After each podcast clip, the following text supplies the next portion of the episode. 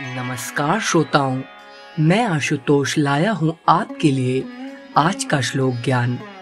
आप जानते हैं, भले ही एक मानव के द्वारा किया गया पाप और लोगों को भी आनंद दे, लेकिन उस पाप का असल भागीदार वही मनुष्य होता है जिसने उस पाप को करने की पहल करी हो।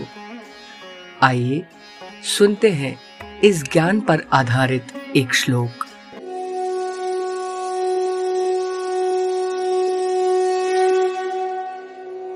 एकः पापानि कुरुते फलं भुङ्क्ते महाजनः।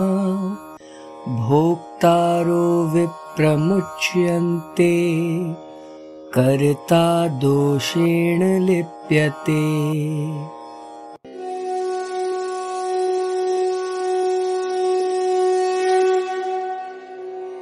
अर्थात मनुष्य अकेला पाप करता है और बहुत से लोग उसका आनंद उठाते हैं।